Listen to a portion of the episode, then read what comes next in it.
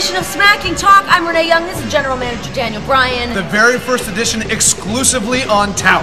Thank you, Tout, for supporting us in this endeavor. Uh, somebody's got to do things on your own, you know? Yep, sometimes you do. So, that being said, please welcome on our very first guest, Chad Gable. Yeah! Very first guest of Smacking Top. Yeah. Thank you.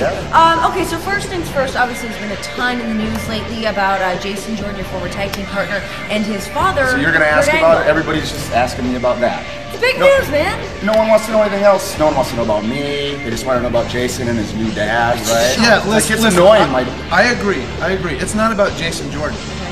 It's about me and Chad Gable. whoa, you're not talking about your tweet because I saw your tweet. Daniel, you're not my dad. Don't no, So- he couldn't be. Yeah, I could be. I could be. And you know what? In fact, I went and got Oh. an official paternity test, Brilliant. and I haven't opened it yet. I, I wanted to wait to share this moment with you. You're in, you know about this? I'm just here for the moment. It's brilliant. though. Yeah. Yeah, I thought we could share this moment together.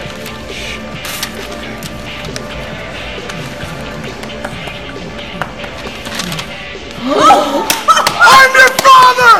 I'm your father! Get, give me a hug, son! You're five years older than me. You're not my dad. I was a very virile five-year-old. Were you a virile child as well? Of course I look at me. Of, course I he's the dad. was. He's my son. But The that truth doesn't is He's he's mean my that- son! That doesn't. Yeah! We don't. It's a real thing! That's a thing. Look, we look alike, we both have the amateur wrestling background. You do? Everybody says that, but that really means different things to a lot of people. Well, yeah, it does, but let's face it, it's official, you're my son! Kaiser. Smacking Talk's got a long way to go.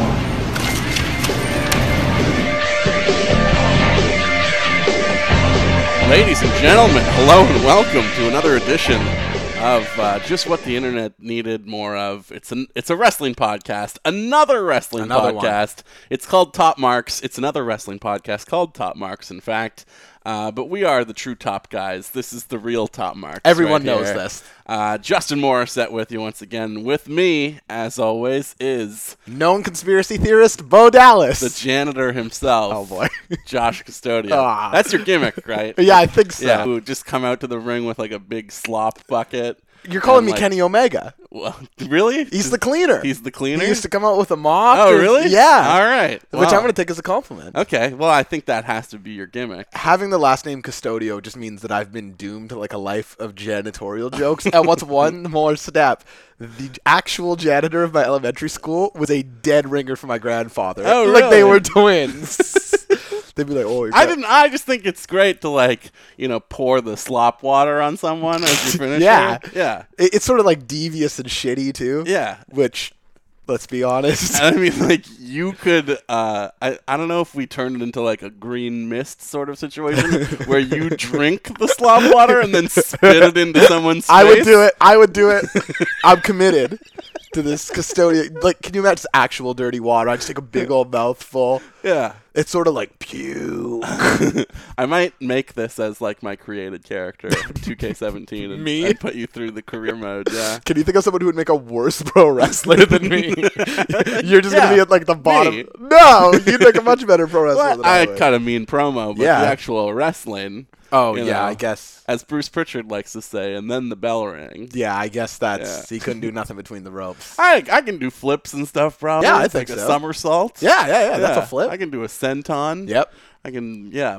I could probably do a back bump. I've done some back bumps in my day just in acting. Have you? Yeah, I was in a play where uh, I played like a Russian soldier, and, and every every single night I'd get like thumped in the head. Yeah. and I'd just collapse to the floor, but I would collapse so hard that like people in the audience would be genuinely concerned about my well-being and like people in the play also because sometimes i'd like convulse a little bit when i hit the floor i'm like dolph ziggler i'm like overselling my very small role in this play that i was in I don't want to chase this too down the rabbit hole, but I could ask one follow up question. Sure. Who the fuck casted you as a Russian? uh, I, I do great uh, Oh, accent okay. work. You Yeah. Know? You think I can do it? Yet wrong. Did you say Niet there? Oh yeah, absolutely, absolutely. you want to hear my Russian accent?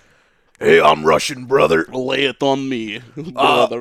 I, I love St. Petersburg there, brother. Tell me, comrade. okay, you're a little better Then it. That it. I then got it. lots of practice. That's like the only accent that I'm good at. Oh, okay. I could probably do Australian too. Oh, don't. yeah. I don't. won't. Oh, I God. won't. I won't. You're gonna scare away our listeners. The listeners of Top Marks, another wrestling broadcast. Thank you so much for coming back, folks. Yeah. For those of you who may not listen before.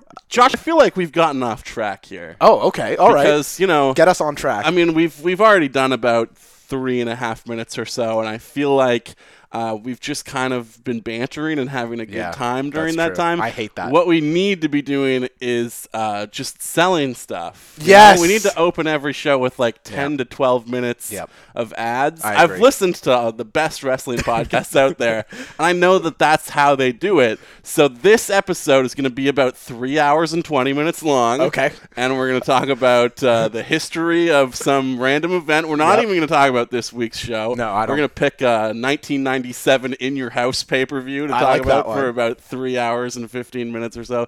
Uh, but uh, yeah, I feel like the people just need us to sell them stuff Okay. for like a good 12 minutes off the top before we even talk about what we're going to Well, talk actually, about. th- this works out great for me because uh, I just ordered a new bass yesterday. Okay. So I'm selling my old bass. Okay. Uh, so this episode of Top Marks brought to you by a mid 2000s Epiphone Thunderbird. and if you want it, Yeah. yeah, then you just reach out to the janitor over here. This is a disaster. and if you also, uh, or you or anyone you know or love, suffers from mesothelioma,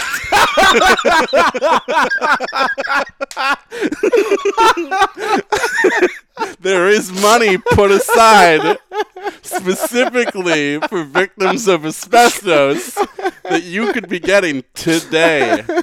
Uh,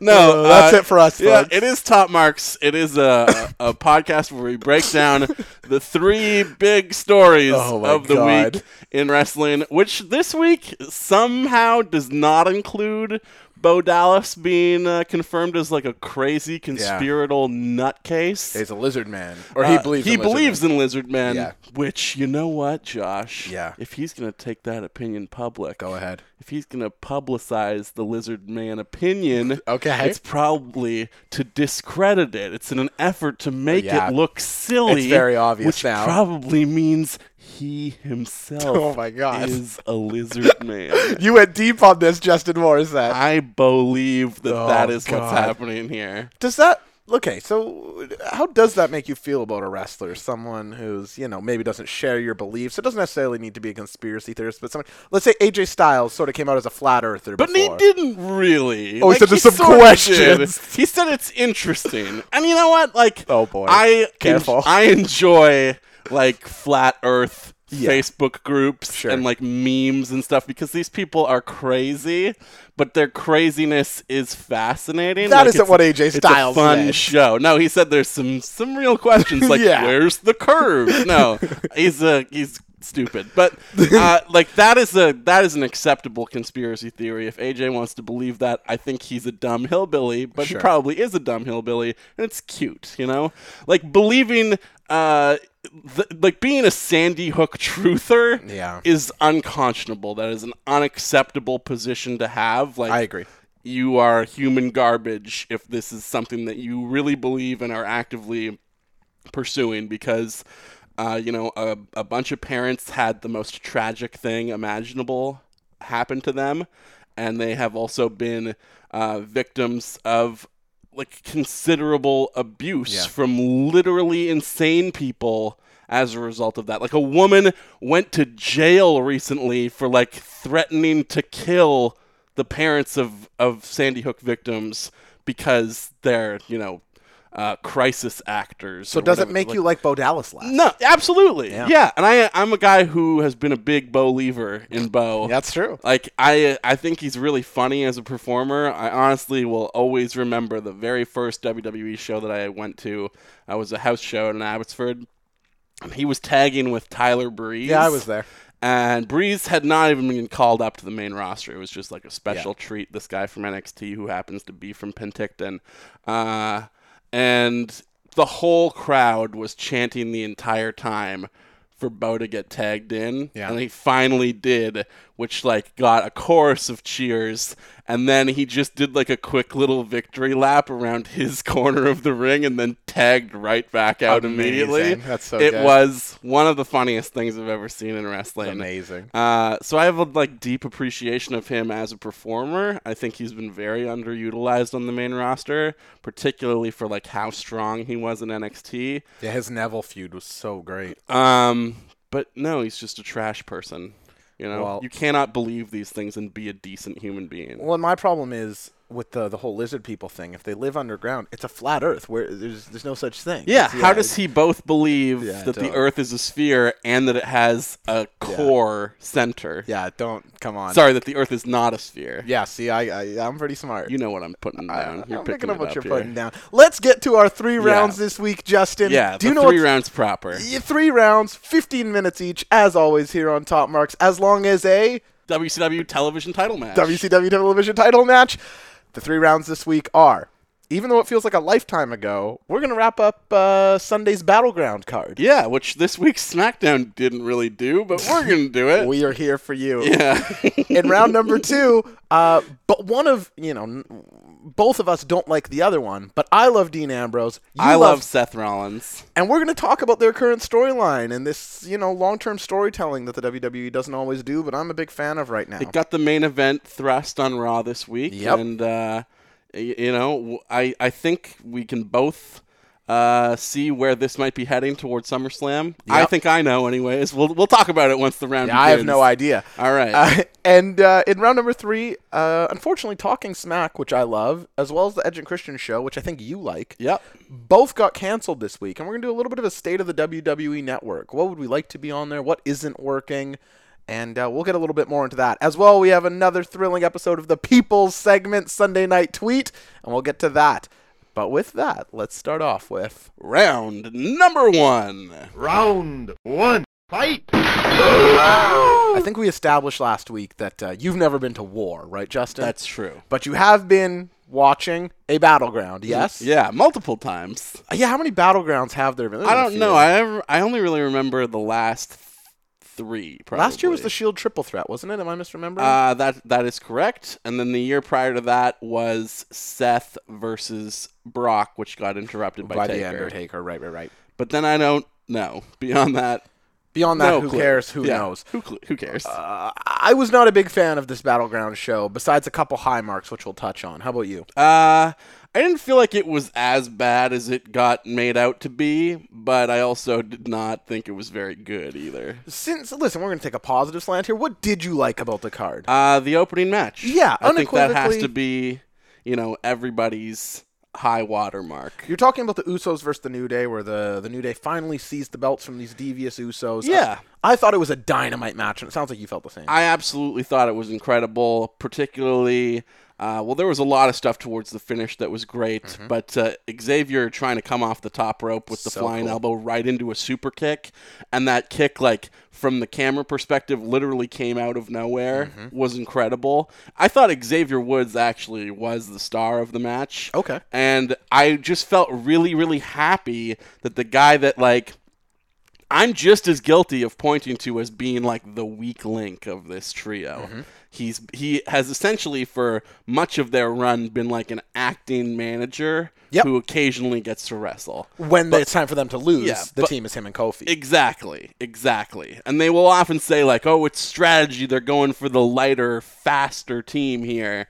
Uh, when you know Biggie is really the star of the show, so it seems weird to leave him out. And yeah, like you said, it is literally always so he can eat the pin, like every single time. Yep. And I think a lot of people have had questions about his overall ring work versus his microphone ability. And if New Day broke up, would he get a singles run? Would he just be a manager? It's a very similar conversation to the one we've had about Enzo Amore over Right. Mm. the last several weeks and months, honestly. When I think a lot of that did spurn from his uh, John Cena Open Challenge during the U.S. belt, it was probably the weakest match John had throughout that run with anybody. So I think that sort of followed him as a stigma. But another thing that we've talked about, you and I, over the last like month and a half that we've been doing this show, What a month and a half it's been. is that like the New Day do not have like a signature match. Yeah. You can't really point to, oh, this is the best match that they've ever had, and like this is their signature feud, and this is like when they were peaking. Yeah. Because really, their entire appeal has been their promos and themselves as characters and just the goofy stuff that they do. That's the whole appeal. yeah. Like more so than anything that they do within the context of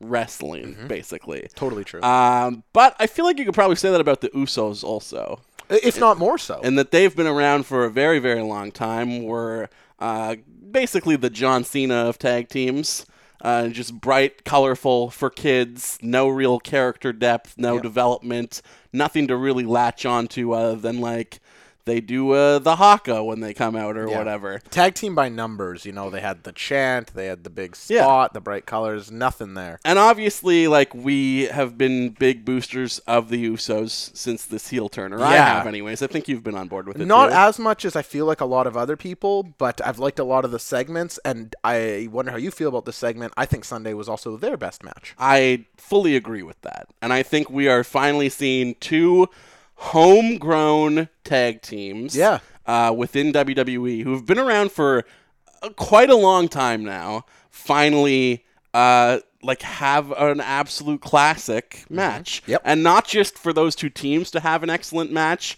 uh, both of them individually and together as well, but for Xavier Woods to basically be the MVP of the match. Yeah. He stole the show for both teams and he got the pin. Yeah. Like it made me feel so good. It was like whatever they were doing within the overall story of these two teams, just having watched the New Day for, you know, the last two and a half years or however long it's been, you know, I have like an appreciation of Xavier Woods as an underdog story because Yeah. he never really gets those moments. It's cool. It almost felt like they were saving it, right? Yeah. I think that led for a really cool moment. So not only did he get to shine, but he also got the win, and it was the best match that they've ever had. So good for them and good for him. So And- we agree. And a hot start to the show. Hot start to the show, best part of the show, both teams' best matches, And then and then there was some. Uh, yeah, and then downhill from there. Let, let's start with uh, the women's five way Tamina, Becky, Natalia, Charlotte, and Lana in an elimination match for number one contender. yeah. Uh, This was not good. Nah, I mean, it wasn't horrible, but it also was not very good. I thought it was close to horrible. Yeah. There was a lot of pacing and timing issues with it where you're watching it and it's, you know they're laying people out on the outside just as a means to get back to two in the ring. It I thought it was pretty sloppy and pretty slow. And then we eliminated like three people in like 20 seconds Yeah, towards the end there. Which was also bizarre. I am always happy to be right. I correctly yeah, you predicted did predict that Natty would win. I, I'm giving. I think I went uh, perfect on our predictions last week. by I'm, the I way. think you did actually. Which uh, that and the Jason Jordan thing, I'm starting to look like Mystic Custodial. Yeah, here. Maybe yeah. not the well, it's janitor. because you know it's Titus. He's still listening. He's taking all of your ideas to the big man. Worldwide, I, I don't have a ton to say about this match. Besides, I didn't think it was very good, but I don't know where your expectations can be when Tamina and Lana are two of your five competitors. In a And match. the continued thing with them is this weird tag team, and they were yelling at each other on SmackDown this week. Yeah, what the hell is that alliance? It- Yeah. I like tag teams where it's they complement. Enzo and Cass a great example. One's good at one thing, one's good at the other. You put them together. Tamina and Lana aren't good at anything. Yeah. why? Why are they teaming and up? commentary was like, I saw them having lunch together today, and I couldn't tell if they were being forced together or not. It's like, what? What? They- What the fuck are you talking about? Who would force them to eat lunch? I have no idea. Is Rusev like pulling some strings here? Could He's be. like blackmailing Tamina to look after his wife. Yeah, It's just Botchka. bizarre. I don't, I don't like anything that's going on with that. And really, like, it's just weird to me that SmackDown does a great job. Honestly, very commendable work. Like highlighting every single aspect of its women's division. The Yeah. fact that Lana has gotten so many opportunities when she sucks and even commentary is acknowledging that she like does not, not good at wrest- belong yeah. as a wrestler with these other ladies. Uh, like it's just fascinating that you have great workers like Emma on Raw just doing fucking nothing. Doing or fucking Summer Rae, who we haven't even seen in like a year. I love Summer Rae. Where is she? Where what is she Summer Rae? doing? Where is she? I know she had a bad back injury for a little while there that honestly was career threatening. But you told me she couldn't be taking Lana's spot right now. Yeah. What does Lana do better than Summer Rae? Nothing. Literally nothing. And like she's healthy. She made a full recovery. There was some concern there that she might actually retire. She was very nervous about that. Uh, I have from a source that worked on the Marine movie that she was in. Oh, okay. Uh, but that's all behind her. She should be wrestling. What is she doing? Nothing. Is she happy about that? Probably not. I'm gonna say no. SmackDown could use her. SmackDown could use any of the women who are not getting a shot on Raw because if you're going to put every woman in your division into these matches, which they've done for the last two months in a row, yeah. you could really boost the division, especially having taken Mickey James out of it. And again, Mickey James is also doing nothing on Raw right now. You know who I wish was doing nothing? Cena and Rusev. 'Cause good lord, that Yeah. match fucking sucked. Just a drag. Holy cow. Just so like.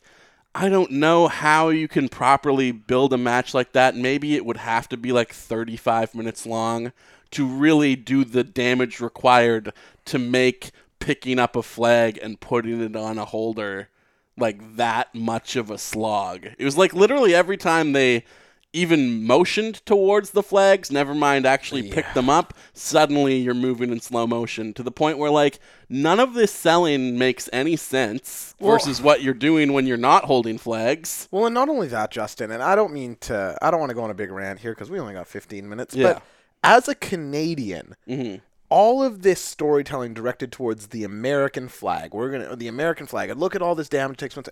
It, it puts me in a weird spot. I, I don't feel patriotic about America. But you, you know why it happened. And I had this thought that like the feud totally died after July 4th. Like if they just done that on Independence Day, Sure. would have been a great episode of SmackDown. Right. But the reason why it got dragged out to the pay-per-view is because uh, you know, you have a heel foreigner champion at the moment in Jinder Mahal. Right. And like who are you going to build up to finally beat him? Possibly or maybe not.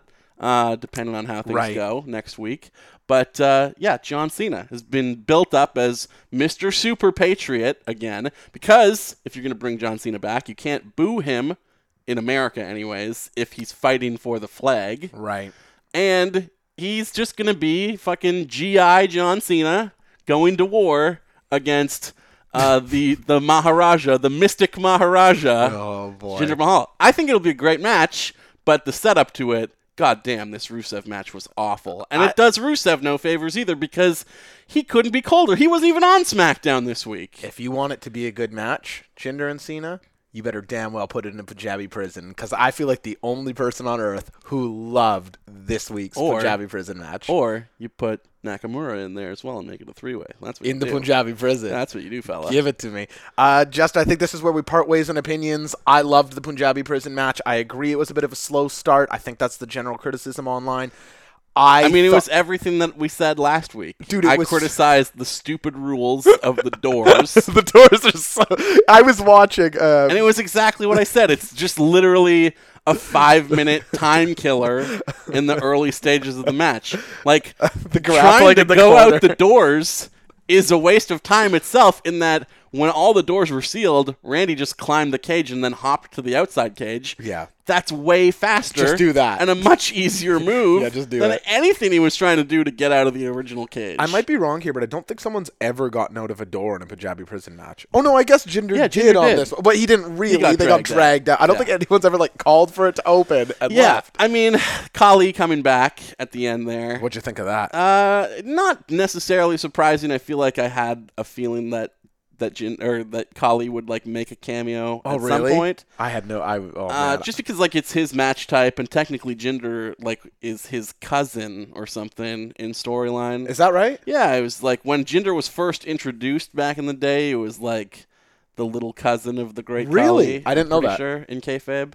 Um, because I mean they're both Indian, so group them together, right? Right. Yeah. One of what I'm them, you thinking know, there. barely. Yeah, one of them looks human, can walk. much though. less Indian. Yeah, one of them can Uh, walk. I thought the the brutality in this match that commentary kept putting over. People were.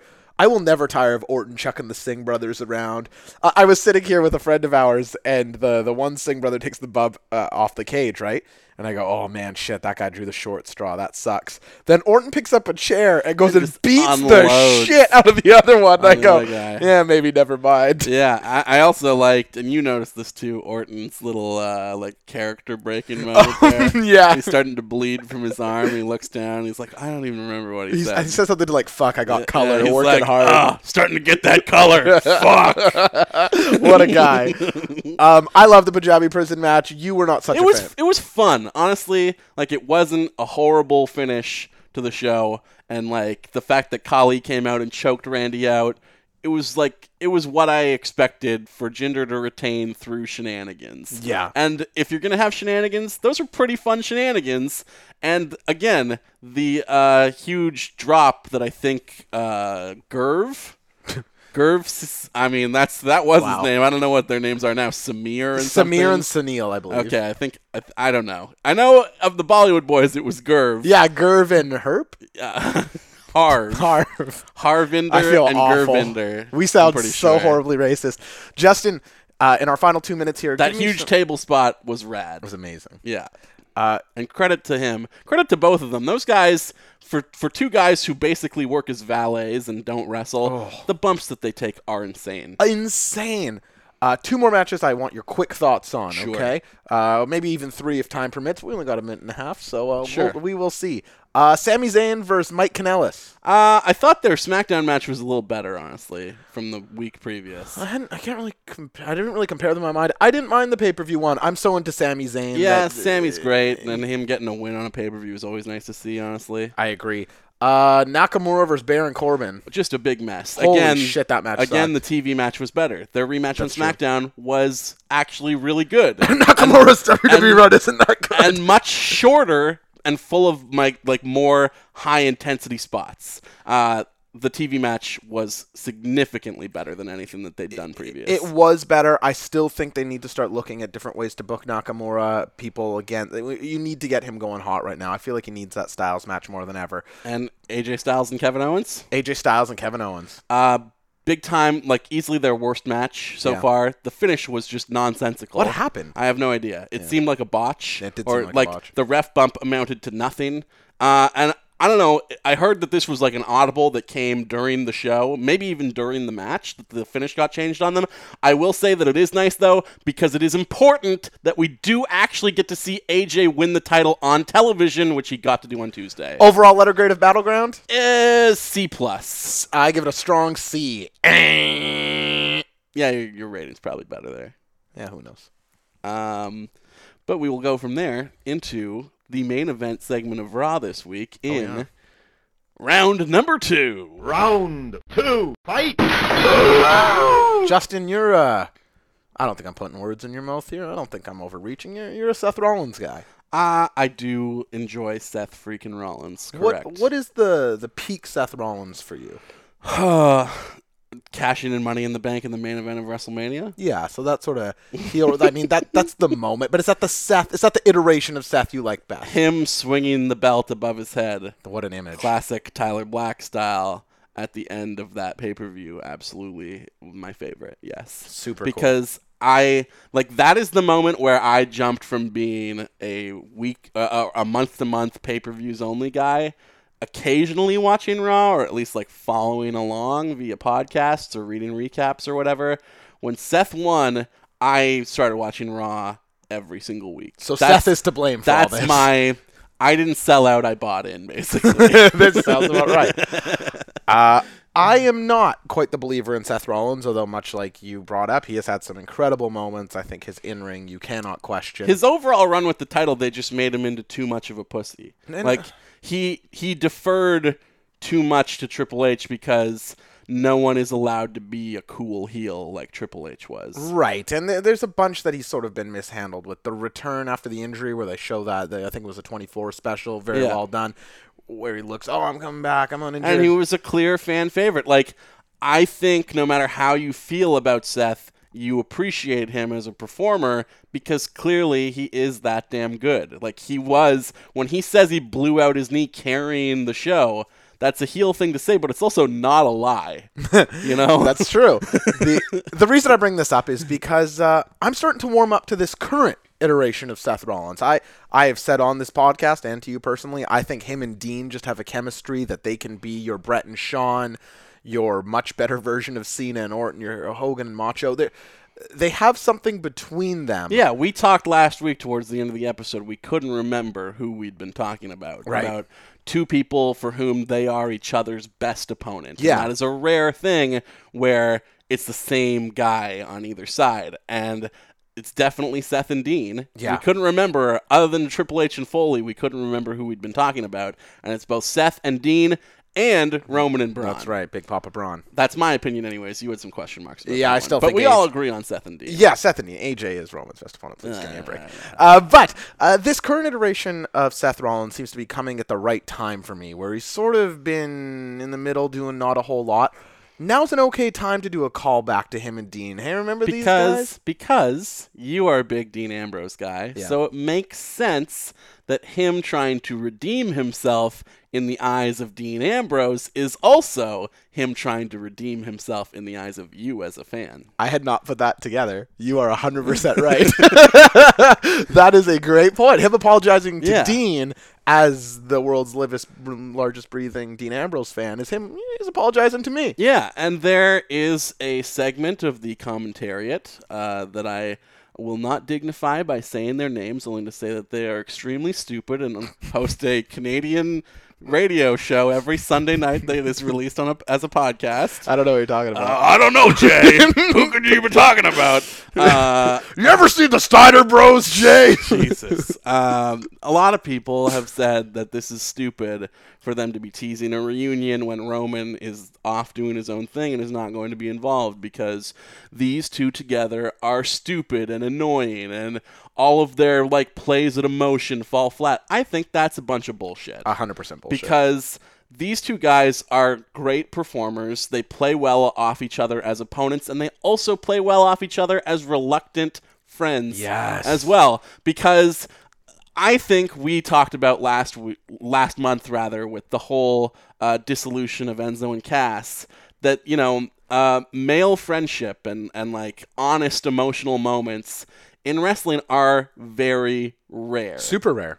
And we got a little bit of that, and that's what I think you responded to more than anything uh, in that segment where Enzo said, I'm not going to let this go. I'm not letting you throw this away because clearly we mean too much to each other, even if you are going to deny that. That right was now." my favorite part. Yeah, and and like when they teased getting back together, and I was like, "What the fuck? This is a waste of like a month of build. This is like acting like you wished that none of this had ever happened before." You were super into it because it was an accurate reflection of adult male friendship. Totally. And it is rare that wrestling gets that right. Well, wrestling doesn't do nuance or long sto- long-term storytelling all that well, and this has both of those things. Absolutely. And I would say that I had an emotional reaction similarly to the one that you might have had watching Enzo and Cass when Seth just finally apologized last week Didn't that feel huge? and said, you know, if you're still mad, I understand, but like take your shot right now because I deserve it. Mm-hmm. yeah, here, here's the chair. Yeah. do it. I'm It's- sorry. It is the hardest thing to do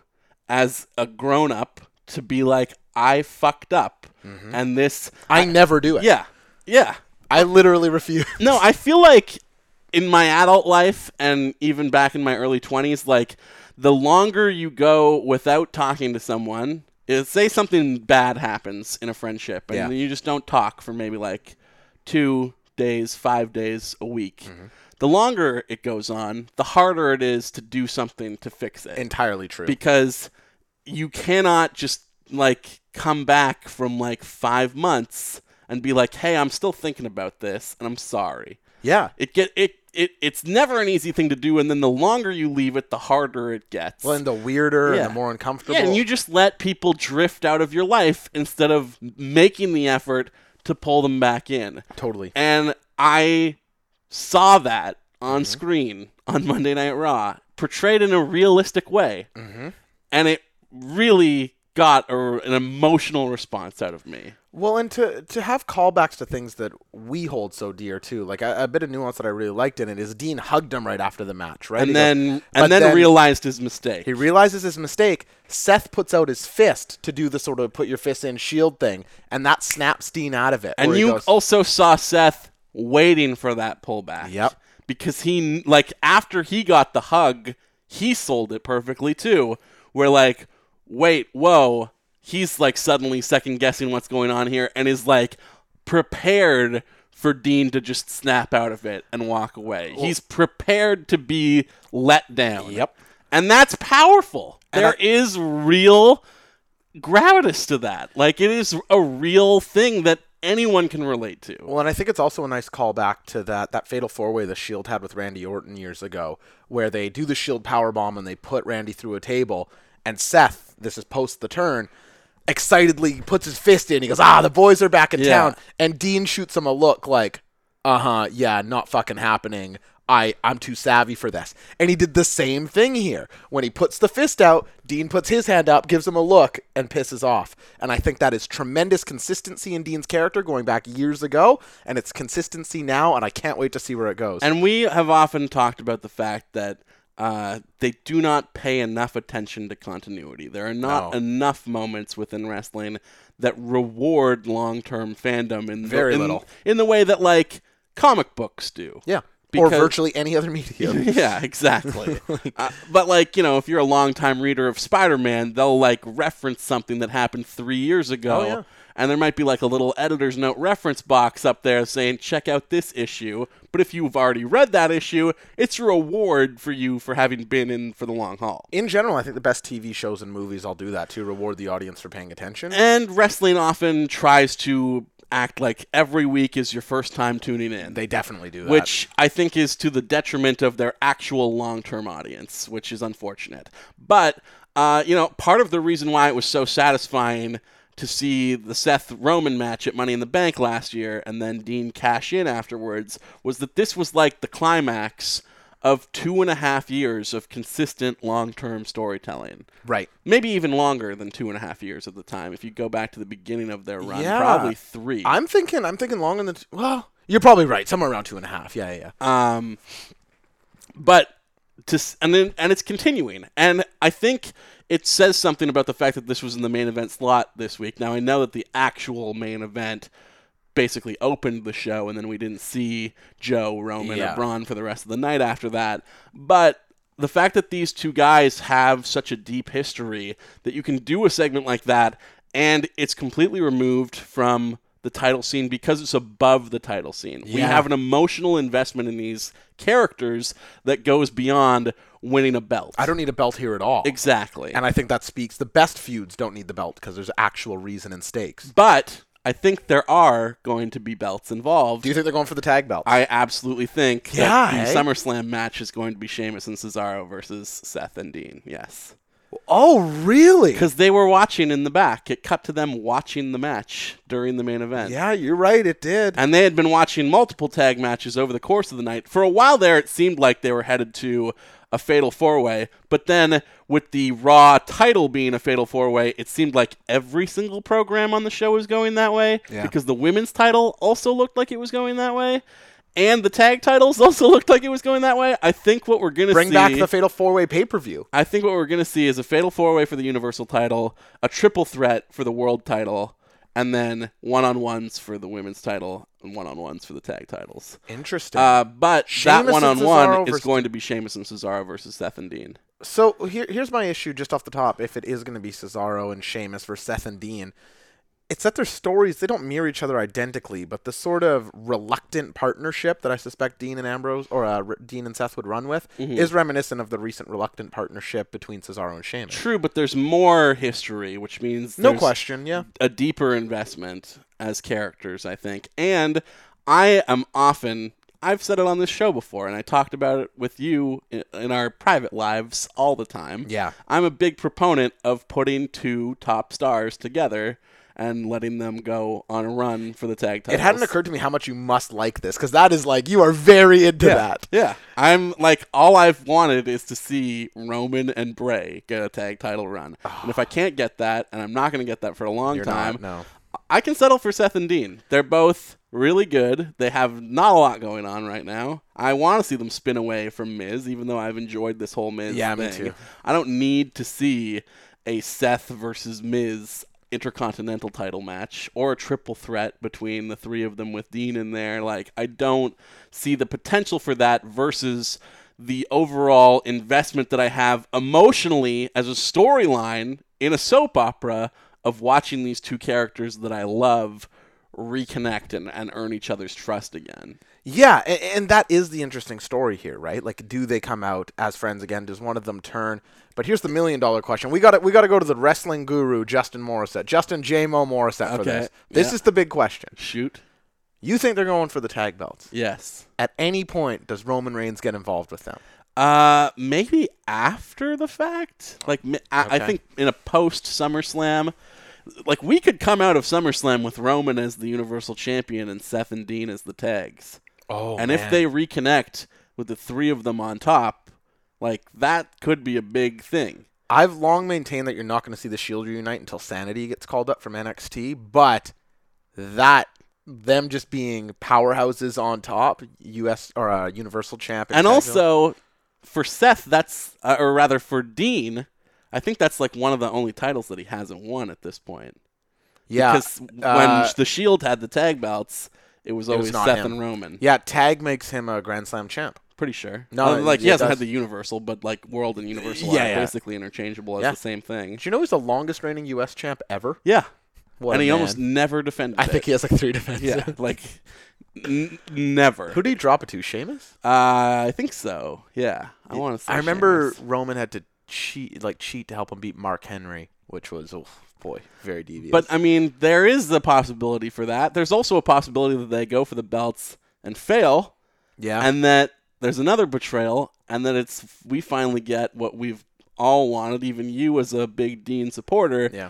to see the top heel run that he has in him. I, I just don't know how it hasn't happened yet. Uh, he, it seems to me like a Dean Ambrose heel run is the, the problem is especially when it's on SmackDown. He was one of the few baby faces they had who got cheers. There, there's not they're in short supply of those, so I can understand why they wouldn't. But don't you think Dean would be much better as a heel? Uh, it, it's at least something more interesting from him that I haven't seen. Listen to this. Just listen to this. Okay, Mean Dean. mean Dean. Yeah, that's him as a heel. Mean Okay. Dean. I don't know. It sounds like you should be doing like the backstage interviews with a name like that. Yeah, I don't know what you're talking about, but doesn't doesn't sound that way to me. Justin, in, in closing, here, It's just a, it. We've joked about this before. It seems weird that the only way that they can make a heel is by doing the exact same thing that Seth did originally. just break up the shield Yeah, over and over. exactly. what if they win the tag belts and Roman comes and beats the shit out of both of them? Eh, That's 15. You know what that means. it's time for the people's favorite segment. The people's favorite se- I think it's your favorite segment. I isn't it? I'm not very good at it. oh, you're great at it. No, I don't know. About I that. think I think I you're get really- my weekly Noam Dar, and that's about Oh, it. I don't know if he's in here this week. Oh, we'll find Even out though. I'm pretty sure he is. It's Sunday night tweet. You want to explain the rules this week, Justin? I feel sure, like I'm you over- scour through the accounts of every active member of the WWE roster's Twitter, basically. Yeah. Go all over Twitter looking for the top tweets. I do that. And then you make me guess who wrote the tweet. Basically, based off nothing. Yeah. Because I'm searching for absurd, dumb tweets. And there's probably close to 100 people that it could possibly be. I'm, Yeah. I got to pick a needle in a haystack here. the, the only real guarantee is that Noam Dar will probably be in there. Well, we'll see. Let's get on here with tweet number one. All right. So, uh, Justin, the, the tweeter in question here uh, is responding to a fan. Okay. Okay. This fan takes a picture of Shinsuke Nakamura and says, one of the most lit entrances in WWE. The tweeter in question replies, I'd love to whoop his ass. And then sends another tweet that says, he's got that, and he puts in quotations, dumb face. this is someone who Love thinks, To whoop his ass. He's got that dumb face. in quotes, he's got a dumb face. So, so who thinks Shinsuke Nakamura has a dumb face? Uh, and uh, I'm assuming that they're on SmackDown. I, I will tell you that they are not on SmackDown. They're not on SmackDown. They're not on SmackDown. Okay. Uh, then I'm gonna go with someone on the lower end of the roster. Oh, that's good. a heel. Yep.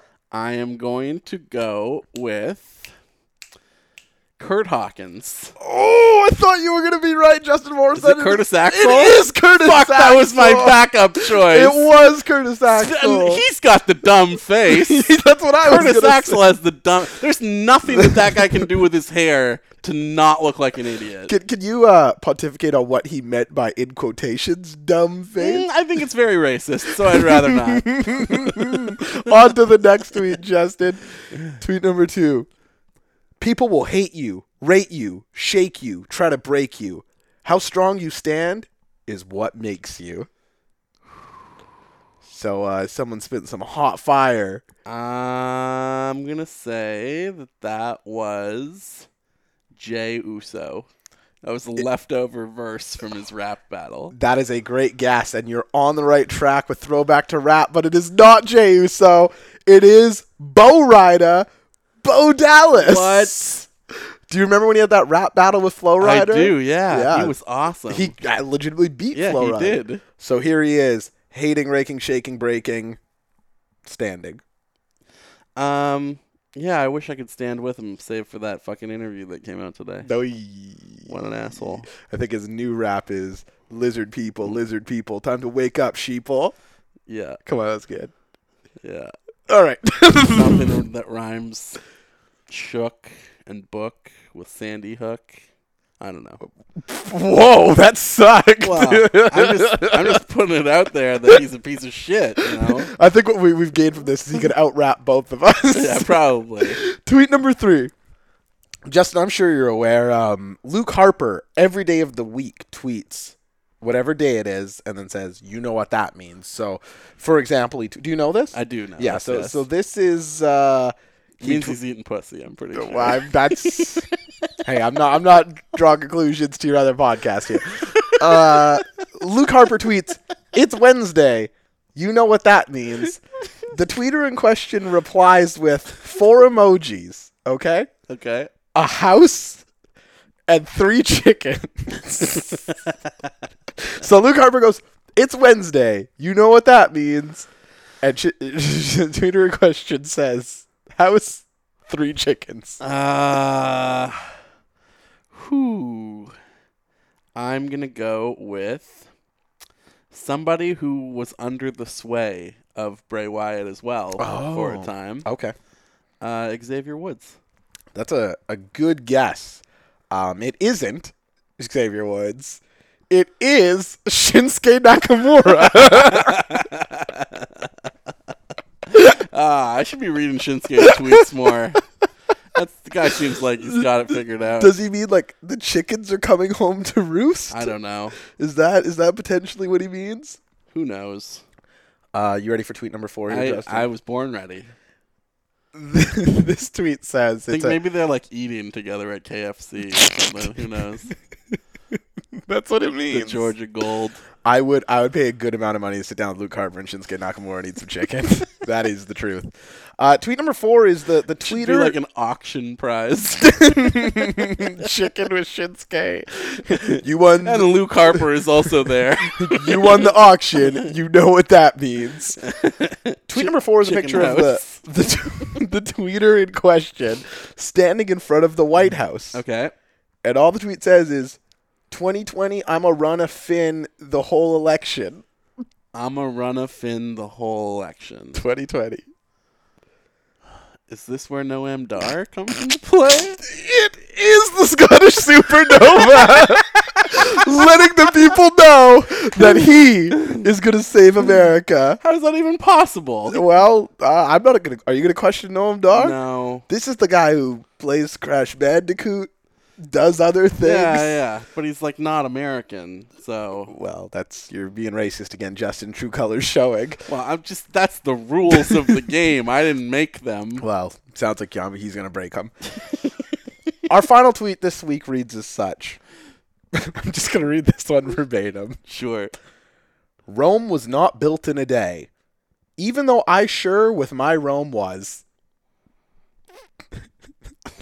Would you like another reading? Yeah, sorry. I, that broke my brain, basically. Rome was not built in a day, even though I sure with my Rome was. I sure with my room was. Love this segment. we should just do a side podcast where I just read tweets. I am going to go with. Ah, fuck, who's an idiot? uh, Do, do you want a hint? sure. This is someone who's also something of a a frequent tweet popper upper here on Sunday Night Tweet. Okay. Hmm.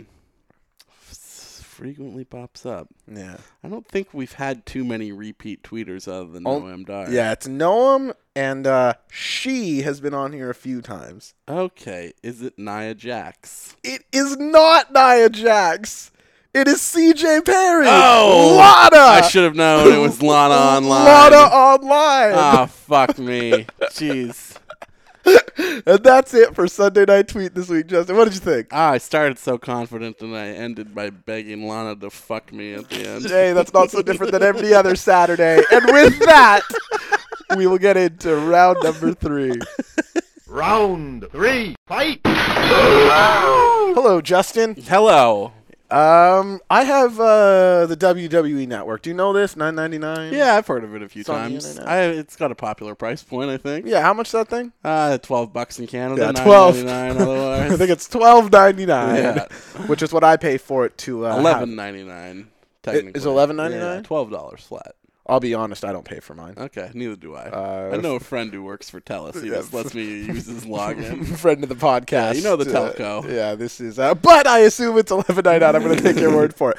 The the WWE Network. Let, let's talk about talking smack first, because that was canceled from WWE Network, a show which I think we both think is. Uh, Was the best thing going. it really was. Well, besides the pay per views, probably the best thing on the network, right? Uh, besides anything, probably the best show consistently in WWE when it's Daniel and Renee hosting. Yeah. that is an important caveat. I don't because- hate JBL on that show. I, I he certainly settled into it pretty quickly because Yeah. the the first couple with JBL were not good. Okay. but he quickly did kind of get the vibe. I would say was he always better than Shane though? Shane's my least favorite on the show. Shane is yeah really bad always, and Lawler also sucks. So Oh, he he is like bottom of dinner. the of the guest hosts, JBL is definitely the best. Right. but overall.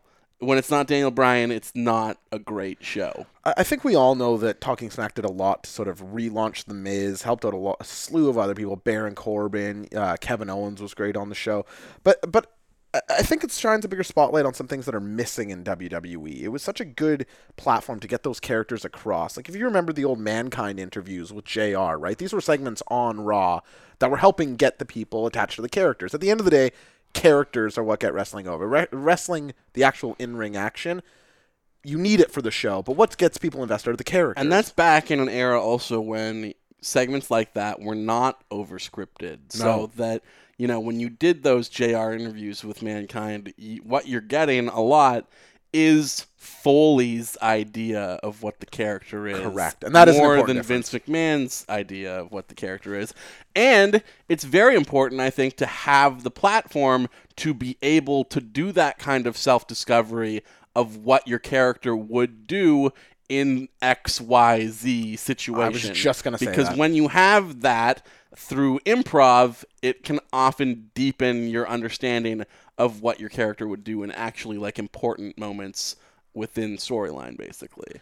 Even though that's predetermined for you. You know what I mean? It's just like it it can deepen not just the audience's idea of who these people are, but the actual performer's idea as well Yeah. by letting them basically do a character sketch and like background work on the fly in an entertaining set, uh, setting that you're also airing on like technically television, but not really. yeah, it, uh, for me, it was part of the television. I know that isn't the platform that it was on, but it was not removed from SmackDown for me at all. It was mandatory watching as part of the show for me. Honestly, there's a long stretch where Talking Smack was the best show that WWE was producing, and I would look forward to it more than Raw and even more than SmackDown as well. Like when SmackDown was the top show, which I think most people will agree that it was for at least a little while post brand split. Yeah, I think. Uh, like the draw was not actually SmackDown itself, even though I think it was still a stronger show than Raw overall. Talking Smack was the marquee player. You know, it Oh, was yeah. it was the Stone Cold and everybody else. Like the actual show itself was just your undercard getting you there. Well, as you know, Justin, I was in Las Vegas this week uh, doing good behavior. And I was watching SmackDown. They had it on at the casino, uh, Yes. Mm-hmm. b- at the bar, you playing games, sitting at the bar, right? They got the little video machines.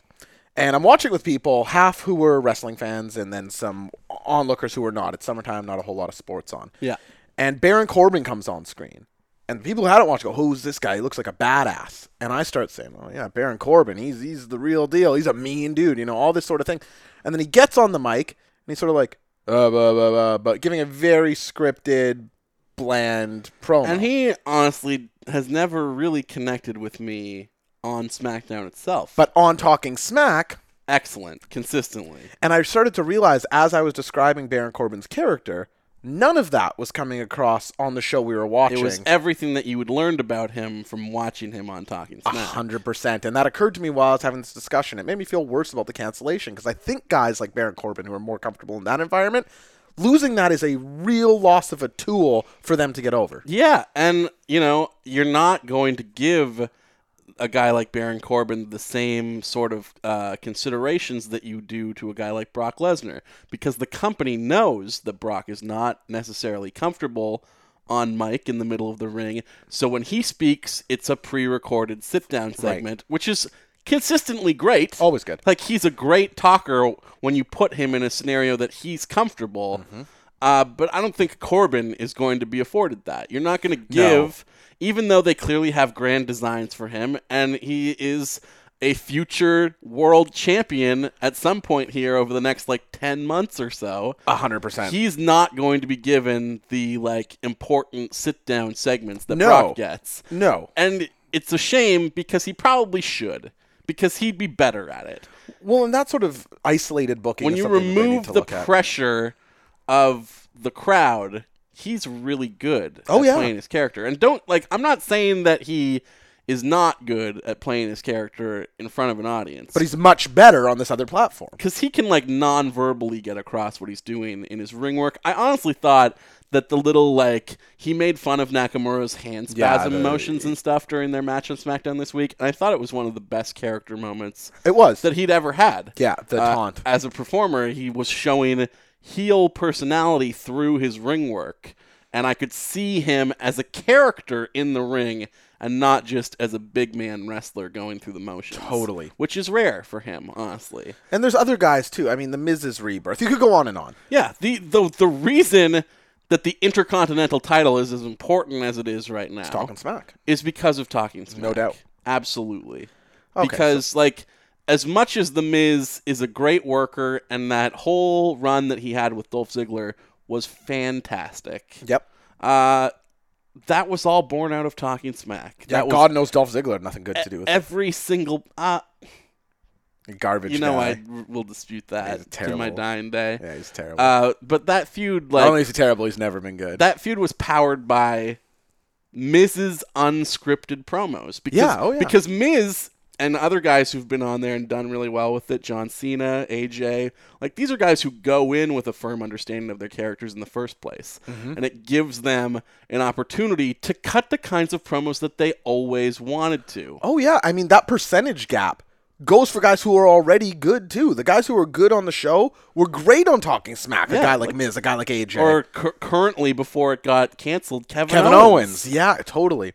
So yeah, sad, sad to see that go. Uh, and just discouraging from an overall philosophy standpoint that someone like Vince McMahon like the, I think the story is behind the cancellation that Vince was like actually at TV for the first time in a while like he's generally not at television lately Okay. uh, and particularly not at SmackDown but he was there to watch the the running of that show um, and he just did not find it beneficial to the overall viewing uh, or uh, you know progress of their storytelling. Right. He felt like that's that's it was fucking it was- disheartening. it was not just beneficial; it was actively detracting. Uh, You want to sing a song here for a second? Because I'm going to get on my pedestal. Sure. This, uh, Break it down. Dun, dun, dun, dun. I feel frustrated as shit hearing that Vince McMahon doesn't care about the long term storytelling. I want characters.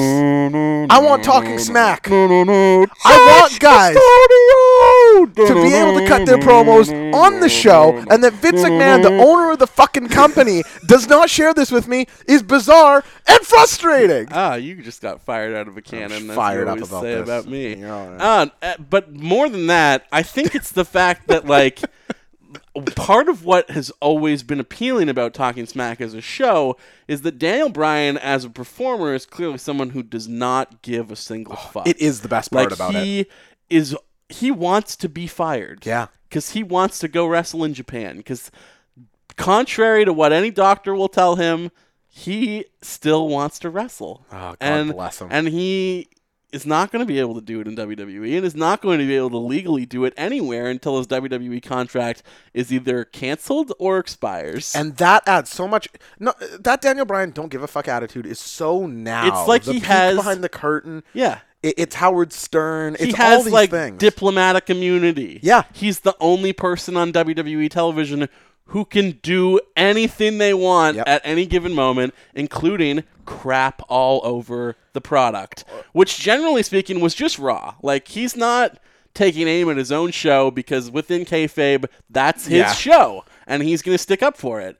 But he had no problem shitting all over Raw. That's so great. And I think that this is a larger thing within Vince's overall philosophy, as you know, we talked about uh, that they also canceled the Edge and Christian show, Yeah. which is so silly for them to do that because that show didn't cost them anything, I've never seen the show, but you tell me it looks like it was done on a shoestring budget. and it's very funny.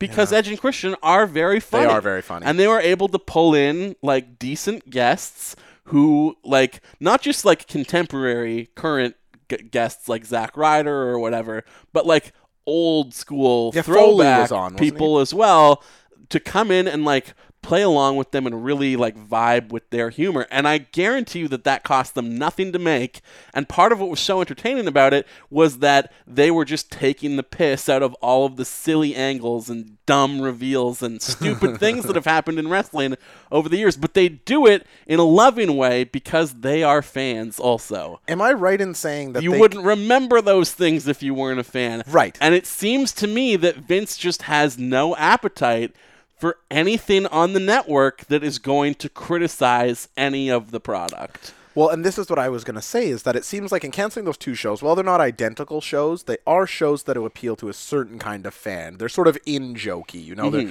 they're sort of in the know. They're not very kayfabe, for a lack of of better term. There, it's it's a little bit behind the curtain. Hey, we're all in on this, and for them to to remove both of those sends a message to me that that isn't what they want on the network. They want the network to be a um, a continuation of what's presented on TV. Is that what you take from it? But they're not doing that either because, like, I think there's a really easy way to try and present something that is like sports broadcasting but within kayfabe. Yeah, in fact, it's because you fast, could yeah. easily do like a wrestling style sports center sort of Oh, deal. yeah.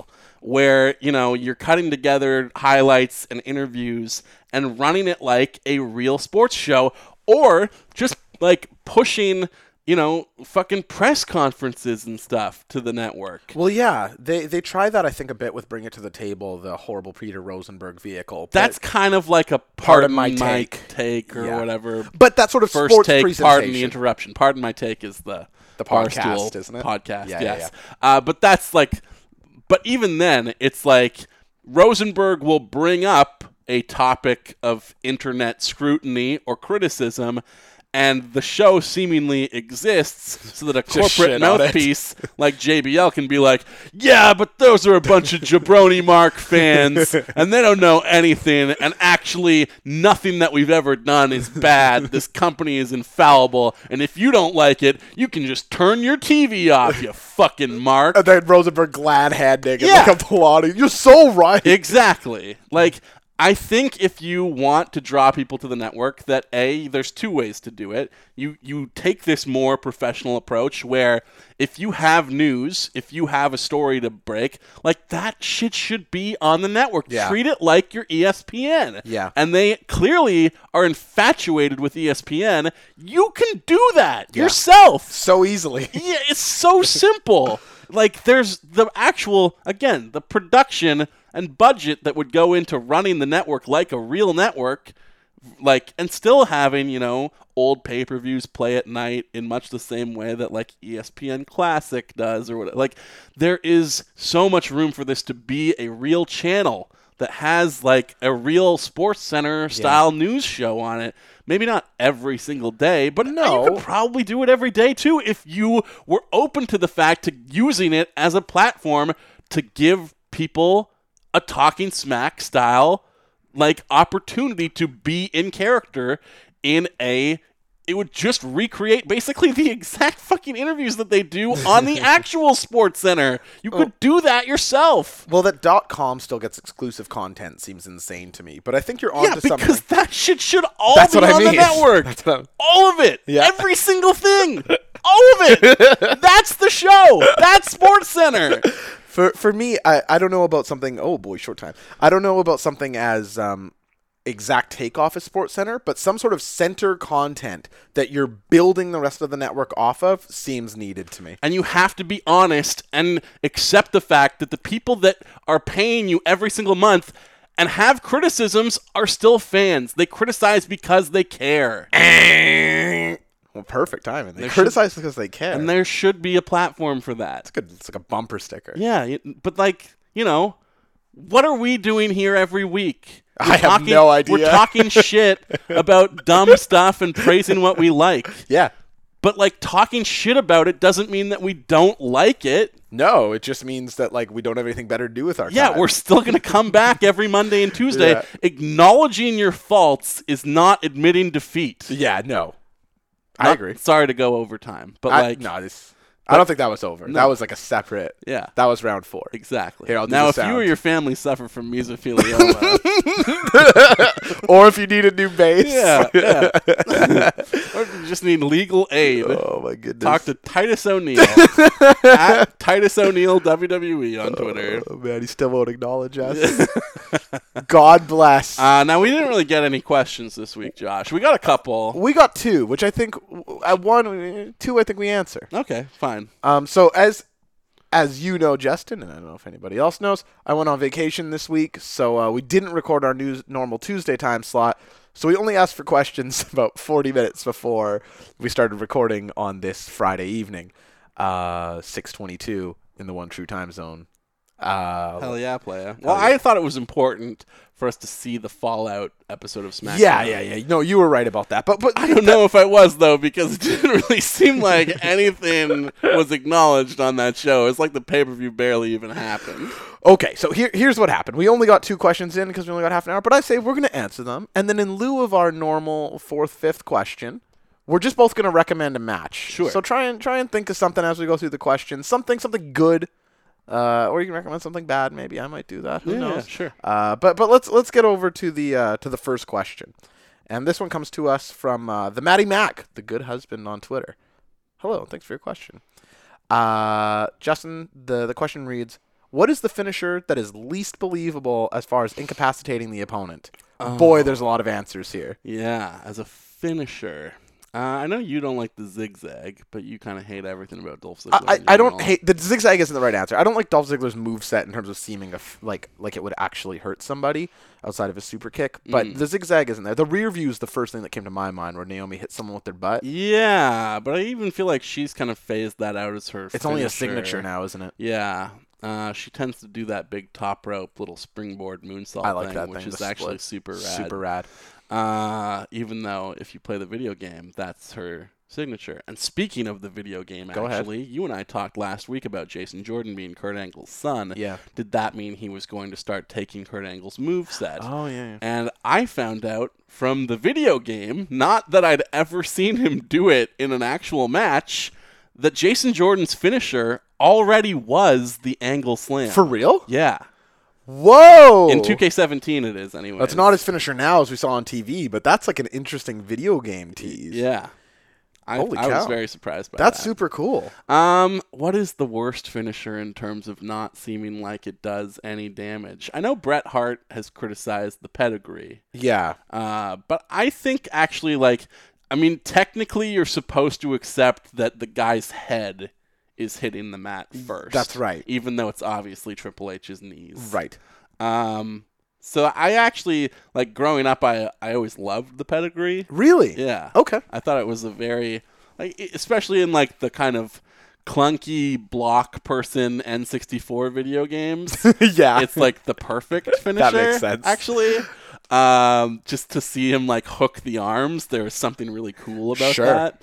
Um, but The people's elbow has to be in this. yeah, I think discussion. the people's elbow is definitely the choice because, yeah, it's it, there's just something so magnetic and compelling about The Rock as a performer that you forget that other than The Rock Bottom, his moveset is just so stupid and terrible. Hey, what about Scotty Two Hotties the Worm? Hmm. Mm, is that a finisher or signature? I think that is a finisher actually. 'Cause a good That's, just a question. chop. That's a falling chop, Yeah, I, boy, which that's is up probably there. weaker than an elbow. Maybe anything where people dance before. Yeah, probably like the five knuckle shuffle. But even Cena had the good sense to not use that as a finisher. Yeah, I, I'm. An, I'll go with the people's elbow for my answer here. I'll go with the worm because I think a chop is weaker than an elbow drop. uh, it's literally just like slapping the guy's chest, like a Ric Flair woo chop. Like a real. is more damaging than the worm. that's It's ridiculous that anyone is pinned after the worm. it is kind of ridiculous that anyone has ever pinned up. Uh, so yeah, that's my answer there. okay. And this question comes to us from Foist to Last at Michael J. Foist. Hello, Michael. Our weekly question asker again. He's the best. Who says, My question this week is he even knows that he's uh he's here every week. He is. He's the man with the plan. If you could have two wrestlers switch gimmicks to help each of their careers, who would they be? oh my god! And I didn't have an answer for this when I read it earlier, but as I read it out loud just now, I found my answer. As always, my instinct was just. I lost my smile, but I found my answer. Oh, okay. Why don't you go Uh, it ahead? has then? nothing to do with HBK. Oh, I don't know why I worked that in there like it was some sort of tease. I was. I just thought of lost and found. what do you lose in wrestling other than your smile? Oh my god. Uh, I can still give my answer unless you have something. Oh, in- why don't you in go the chamber ahead? right now? Okay, well, we have talked about uh, you know, the the miscasting of Nia Jax as Oh. a as a mean monster heel. Yeah.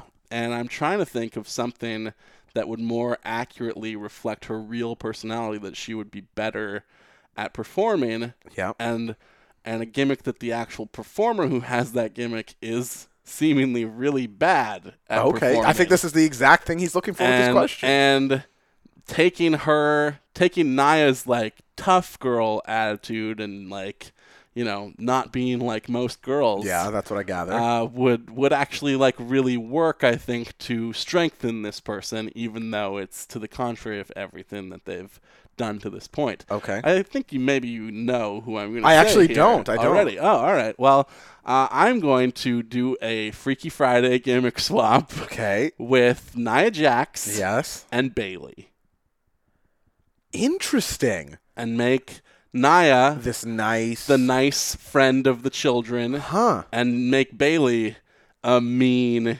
fucking bruiser. See, I don't hate that. B- Bailey would probably suck, but she's already sucked. Yeah. So Like the worst thing that Bailey has done is be so stupid that she can't use weapons. yeah, that's because it goes against her character. yeah. So uh, let's swing all the way to the other side of that and have her be crazy. Like go Yeah. extreme. Make Bailey fucking hardcore as all hell. That's- she is the Sandman of women. She's the Okay, hang Sand on, Woman. hang on. Let's not I know go that's crazy. not No technically one's- Naya's gimmick. no one's no one's. But like you know, sad. you can't with her body type. I don't think it's realistic for Bailey to be a destroyer unless she's using weapons. yeah, that's uh, I like that answer. I think that's a good answer. Um, I think it makes Bailey infinitely more interesting. And it's an actual use of Naya that she could get over with. And I think, uh, you know, we've talked before about just the overall appeal of her as like a body positivity babyface. That's I, I think it's a good answer. I I, uh, I don't think it's as good as my answer, which just came to me. Sure, sure. Uh, which uh, I, I'm talking about a man here who I think we both agree has a lot of potential, Okay. but is missing some personality. okay. I'm talking about Cesaro. Okay. Okay. So Cesaro, we we agree, tremendous in ring. Yeah, Yes. Well, top three in the company, maybe. Like this guy can can can do no wrong in ring. Mm-hmm. But for myself, lacking some charisma, lacking some personality. You know who is all personality and zero in ring? Uh, Mr. Worldwide. Titus Worldwide. I am switching Cesaro and Titus O'Neil. And he's already got like the logo This and is- stuff to match. This is exactly is- where he has the, the yeah, world the on his globe. shirt. has always been part of his like branding. And so not worldwide. only that, not only that, he has been pitched forever as this international guy. Yeah. And now he's Mr. Worldwide, Cesaro Worldwide. He can talk, he can do the in-ring, he's got his guys around him, and Titus is left as this vacant shell who is good at And nothing. Titus is just the bar. Titus Titus sucks at that point. Titus is the bar. I decided to sacrifice one person to make a super performer. Oh, okay, okay. so what do you think of So Titus is just an empty husk. Titus is literally never on He- television he- again. he- Cesaro drains him of his power and he just falls dead to the ground. Listen, if I'm pretty sure Titus O'Neil reported us to Twitter. Okay. Because you saw this, our, our account got disabled. What? I didn't see that. Yeah, you did. I texted yeah, I you did. this. I did, we had actually. to Yeah, use yeah. your phone number to That's get true. it reinstated. That's true. Because I think we hassle him so much. Uh, It's not even us. It's Michael Foist, honestly. Well, it's also Michael Foyce, which we appreciate. Yeah, yeah. But he refuses to acknowledge us, and so I'm, I'm going to say I'm starting to turn on Titus. and a you know little bit. what? He tried to shut us down because he doesn't want the truth coming out as to He's- where he gets all his brilliant ideas. I don't blame him if I'm being honest. yeah. So that's it for questions this week. Thank you both for sending them in on such short notice.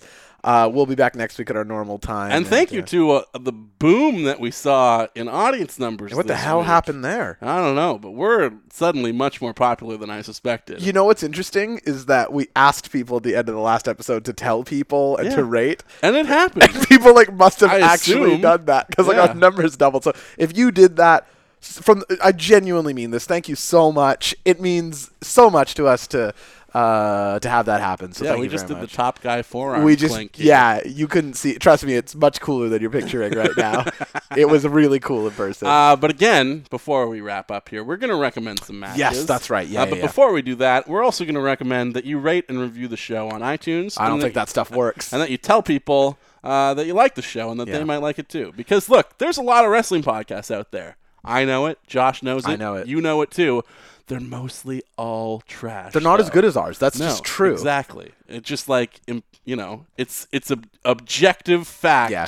that the top guys do the best podcasts. it's 100% true and and i'm going to go a step further than you here justin i'm begging you if you're hearing my voice right now to please tell your friends to go leave a review on uh, your podcast app. It couldn't be easier, like I explained last I week. just think we should be insanely popular, and it's wild to me that we're not. well, I feel like we're well on our way. Yeah, we're we're we're getting there. Justin, what match are you recommending to the good people out there? today? I am recommending. I thought this was actually from the Go Home Raw for uh, one of the matches. In fact, the match that Oh in the my- past I've said is my favorite You match of love all this time. match. You love this but it match. is actually not the Go Home Raw. It's the Oh. week before. Okay. The Go Home Show, and you can find it online whether you have the network or not. If you just type in the participants involved, it will come up as a daily motion video. I'm actually surprised at how short this segment is overall because it feels much longer in my memory. It's 18 minutes and 40 seconds, and that includes some backstage segments as well. But it is the main event of the Monday Night Raw from January 10th, 2000. 2000. So this is from the build up to the Royal Rumble. Of course, the classic street fight, Mick Foley uh, as Cactus Jack versus Triple H. That is not what this match is, but This is a- technically it breaks down into it. This is from the Raw where Mick Foley was reinstated because The Rock came out with the support of the entire locker room before the show to demand that Foley come back or everyone was going to walk off the job. Honestly, I've been listening a lot to the Keep It 2000 podcast where Okay. they go through every single Monday night Nitro from the entire year of 2000. Those poor people. And as they have been doing this, I, on my own time, not for the purposes of a podcast, but just because I'm a shit eating wild man who loves professional wrestling, has been watching every single piece of WWE programming from the year 2000. Yeah, I know Not you've been just doing this. Raw, but SmackDown and pay per views also. I know know this. and uh, it's quite the endeavor. You It's- are a shit-eating It's very wild much man. a project. I honestly should make a podcast out of it if I'm doing it. I would have to restart though. I'm It could in- go on this feed. I'm like in April at this point, but I could go back and watch it because I've honestly enjoyed almost all of it. Wait, who would co-host with you? Um, I don't You'd have to bring know. in me, I think. I, I know this guy who's he's like a janitor. he pushes around this mop God, bucket. Uh, This guy sounds shitty. You should bring in me. this guy sounds fucking awful. Well, this is the second Raw that I watched as part of this personal project, and it's from January 10th, 2000, the main event of which is a four on four, eight man tag match uh, that had The Rock and Mankind teaming up with the APA to take on DX. And this Oh, is after DX has had multiple matches over the course of the night, sowing seeds of dissent. Oh, and okay. That, and that uh, Yeah, this is right around you that know, time. Triple H and Stephanie are running the show at this point. We're into the uh, McMahon Helmsley regime Yeah, era. yeah, yeah, Uh, and they've booked all of these matches that The Rock demanded off the top of the show. And everyone in DX is extremely resentful of this because fuck you, you just gave them everything that they wanted, and it's at the punishment of us, uh, which included. An X Pac versus Triple H one on one match Really? because the week prior, I believe Hunter had said something like, "You're just as good as anyone," blah blah blah, and The Rock was like, "Well, we're gonna put that to the test, and you're gonna take him on one on one," and of course he demolished him, and X Yeah, Pac was okay. really mad about that. Oh, was he? And the and the New Age Outlaws also had some unfair. Oh, they had to fight each other. They also took on each other. Oh, okay. Uh, so Who won that? I can't remember, but Probably I think Billy Billy, Gunn, Gunn. yeah. Uh, regardless, it seemed like it was just going to be Triple H versus these four guys. at the end Yeah. of the Night. Now DX does wind up coming out, but then they disappear quickly because it is an eight-man tag, but it quickly becomes a one-on-one match as The Rock and the APA and uh, every non-Triple H member of DX like brawls into the back, leaving us with a 12 minute or so uh, match that's just Foley and Triple H, and it's excellent. Like, Yeah, th- it really is. It is vicious. There's like a, a moment where Triple H just like r- rocks him with the ring bell, and it hits him so hard that the leather of his mask splits his forehead wide open. They have to do. Uh, a pedigree onto the announce table, I think twice because it doesn't break the first time, and both times it looks fucking brutal. Foley is just like bleeding everywhere You don't say. and he takes the mask off. And even though he doesn't technically say that Cactus Jack is back until the following week, it's this match that is basically the return of Cactus Jack. And it's just an excellent match. Even like every single match that Foley and Yeah, Triple H throw a had on rock. this run were amazing. Even in the IC title. round. Yes. Uh, but like I think this is one that gets really overlooked because it's not a pay-per-view main event Yeah. and it's also not really a one-on-one match technically. But yes, The Rock, Mankind and the APA versus D-Generation X from Monday Night Raw on January 10th, 2000. Check it out. I love that recommendation. Um, you probably when I say Scott Steiner, what Yeah. comes to mind? Um, you know, Big Papa Pump, Yeah. Steiner Math, Yeah, he's yeah, his girl. tag team You're combination fat! offense. The- this guy, right? yeah, yeah. So Scott Steiner, while I love that Scott Steiner, the prime WCW, the most steroided human to ever walk the earth, I, I unironically really like Scott Steiner from that period. I feel like he's maybe the most dependably sports entertainer ever. He is so entertaining during that. Everything he says is insane. He's a good example of people who you don't need to script people because he messes up all the time. He forgets words, he uses the wrong word, he mispronounces shit, and it doesn't matter because he's speaking from the heart and it's super duper from his soul. That's not the Scott Steiner I'm recommending today. You're though, recommending tag team Scott Steiner. Who is a completely different person than the Scott Steiner I just brought up? This Scott Steiner is one of the better technical tag team wrestlers on the planet Just at the time. surprising considering he's insane- often regarded as just a bod, but you know, not. not Well, a and this great is the worker. thing. He's really a tale of two people. He really, really is. When you watch the match that I recommend, if you do, he doesn't look like the Scott Steiner that you remember. he looks like a guy in a wrestling helmet. yeah, no, they very much look like American Alpha, Yeah. right down to being like amateur wrestlers, basically. So last summer, I was sitting around my house, as I am wont to do, with uh, your enemy and my dear friend Xavier Galaxy, Fuck and that uh, guy. he he loves him some old WCW. Of course, because it's trash just like him. So we threw on Halloween Havoc 1990. Am I the heel in this? I I don't know. feel like I'm pretty mean too. Ah, it's just good that everybody Yeah. agrees. I, I'm, think I want him to be my friend, and he refuses. That's why I'm spurned. Oh, is that what's Yeah, happening yeah, here? Yeah, Oh, well, now I feel bad. Yeah. We gotta get, we gotta have him on the show, and we can squash this. yeah. Uh, maybe. Yeah. I know this other guy named Xavier too. We could have him on. The- Oh, oh, uh, the Salomon. Yeah, yeah. Ah, Who cares about that guy? uh, so the match I'm recommending is from Halloween Havoc 1990. And while this pay per view is mostly a miss, both Xavier and I were blown away at the over. Like this match is so far ahead of its time, so amazing, and there's only two people in it who could wrestle. I'm talking about from 1990's Halloween Havoc. The Steiner Bros versus the Nasty Boys.